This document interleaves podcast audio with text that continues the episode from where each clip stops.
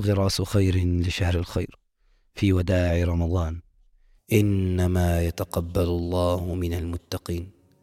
وأنت على أعتاب وداع رمضان تذكر أن الله قد وفقك للخير وبلغك أواخر الشهر. فلينطلق لسانك بحمد ربك أن هداك ودلك. فما عملت إلا بتوفيقه. ولولا الله ما اهتديت ولا صمت ولا صليت. ثم بعد حمده لا تفتأ أن تسأل ربك أن يقبل صالح عملك وألا يكلك إلى نفسك. فالعبرة حقيقة في الأعمال ليست بكثرتها ولا بصورها بل العبرة كل العبرة بقبول الله لها والموفقون هم الذين يعبدون وهم بعد ذلك خائفون مشفقون أن ترد أعمالهم ولا يلتفت لقرباتهم. ثم أكثر بعدها من الاستغفار فخير ما ختمت به الطاعات استغفار لرب الأرض والسماوات. فالعمل لن يكون على التمام والله يجبر الخلل بالاستغفار.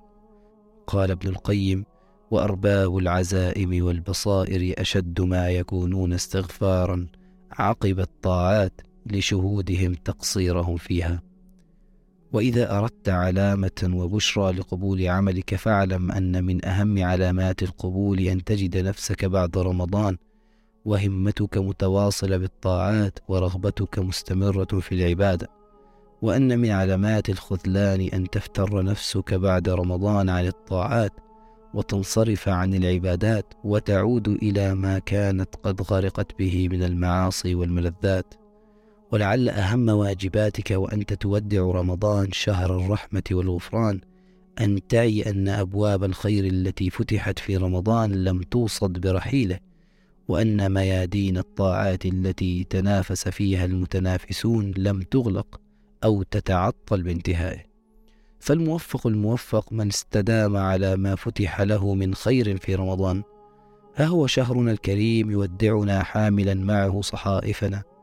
فلا تتركه يرحل عنك بل ارحل بنفسك معه. واجعل فيوضاته تعم حياتك بقية عامك. اللهم اجعل هذا الشهر شاهدا وحجة لنا لا علينا. اللهم إن كان في سابق علمك أن تجمعنا في مثله فأحسن عملنا فيه. وإن قضيت بقطع آجالنا فأحسن الخلافة على باقينا. وأوسع الرحمة على ماضينا. وعمنا برحمتك وغفرانك واجعل الموعد بحبوحة جنتك ورضوانك.